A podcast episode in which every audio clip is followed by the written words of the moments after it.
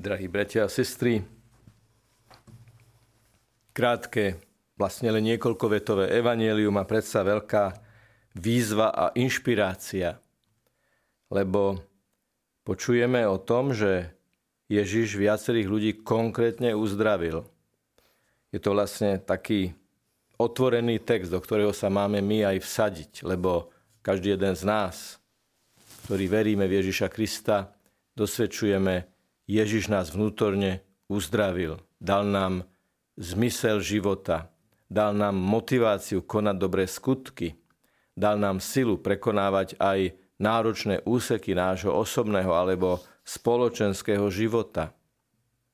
Ale čo je na tomto evaneliu dôležité je, aké bolo ovocie tohto uzdravenia a aký bol ďalej výsledok toho, že oni boli uzdravení. Iné a mnohé iné, ktoré im vypomáhali zo svojich prostriedkov. Čiže Ježiš ich uzdravil a oni mu pomáhali a pomáhali aj iným. Lebo najhlbšia logika lásky je to najlepšie, čo príjmeme, odovzdávať ďalej dobe, ktorej žijeme, v tomto septembri roku 2023, niekoľko dní pred dlho očakávaným 30. septembrom volebným, čo je ten poklad, ktorý dostávame od Ježiša a ktorý by sme mali dávať ďalej. Vnútorný pokoj. Napriek všetkému, čo sa okolo nás deje, zachovať si vnútorný pokoj z vedomia, že Ježiš je pánom života a smrti, Ježiš je pánom dejín a nech sa deje čokoľvek, my vieme, lebo to vieme od Neho a vieme to z Neho a s ním, že v každej chvíli nášho života platí Jeho zákon lásky. Lenže ten tlak správať sa neláskavo je naozaj veľmi silný. Dokonca máme pred očami to, čo takým frapantným spôsobom pomenúva svätý apoštol Pavol, keď píše Timotejovi. Chorobne sa škriepi a háda, závisť, zvady, rúhania, podozrievania, trenice, skazená mysel – to sú všetko veci, ktoré máme dnes pred očami, najmä tie chorobné zvady a škriepky. A pointou je, najväčším zlom je láska k peniazom, lebo láska k moci. Čím viac sa volebný deň blíži, tým viac sa kandidáti a záujemcovia o naše hlasy snažia preraziť a niekedy aj preraziť dno najzákladnejšej ľudskej slušnosti. A keď počujeme o chorobných škriepkach, ako keby to svätý Pavol písal v týchto týždňoch, ako keby pozeral na obrazovku počítača, televízora alebo iPadu a tam videl tie chorobné škriepky. Je veľmi dôležité si aj v týchto chvíľach zachovať vnútorný pokoj. Vnútorný pokoj neznamená únik od reality. Vnútorný pokoj neznamená, že nebudem legitimne komentovať správanie niektorých kandidátov na môj hlas individuálne, v individuálnom rozhovore alebo aj v širšom rozhovore. Ale na to všetko, cez to všetko, Ježiš mi hovorí, ja ti ponúkam odo mňa načerpaný, hlboký vnútorný pokoj, ktorý odovzdávaj ďalej.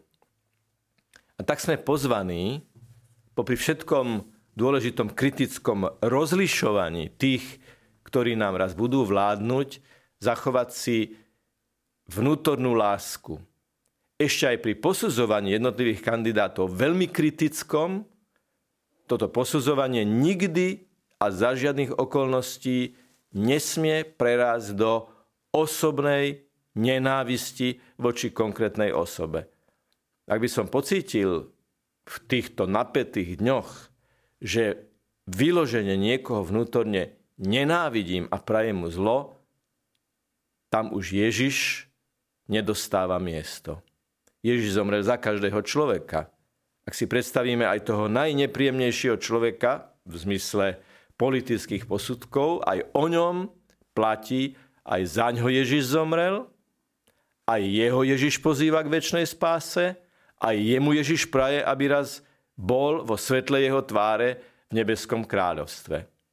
Nikdy nesmie naše kritické myslenie a posudzovanie, ktoré je legitímne pred voľbami, lebo sú to verejne činné osoby, preraz do osobnej nenávisti, ktorú žiaľ niekedy vidíme aj v predvolebných, predvolebných diskusiách. Je úplne legitimné klasy náročné, ťažké otázky, ktoré smerujú k podstate veci, ktoré vychádzajú z programov, ale nikdy nie otázky a nikdy nie poznámky, ktoré toho druhého ako osobu, ako človeka, ktorý vždy a zásadne má svoju dôstojnosť, zhadzujú, dehonestujú a ponižujú. Nikdy. Toto nikdy nie je pripustné ani zo, stranu, zo strany toho, kto volí, ani zo strany toho, kto sa o volebné hlasy uchádza. Ale poviete si samozrejme, drahí bratia a sestry, či to je vôbec je možné, či naozaj v tejto situácii to možné je. No predovšetkým Bohu nič nie je nemožné. A Ježišovi teda, ktorý je pravým Bohom a pravým človekom, tiež nič nie je nemožné. Tak je dôležité aj v tejto dobe sa modliť, lebo až vtedy, keď si zachovám jadro vnútorného pokoja načerpaného od Ježiša a tým si od konkrétnych dianí a turbulencií okolo seba vytvorím istý odstup a nadhľad, až vtedy viem naozaj objektívne posúdiť a rozlíšiť, čo je pravé a čo je nepravé, čo je myslené vážne a čo je len politický, spoločenský a ideologický marketing.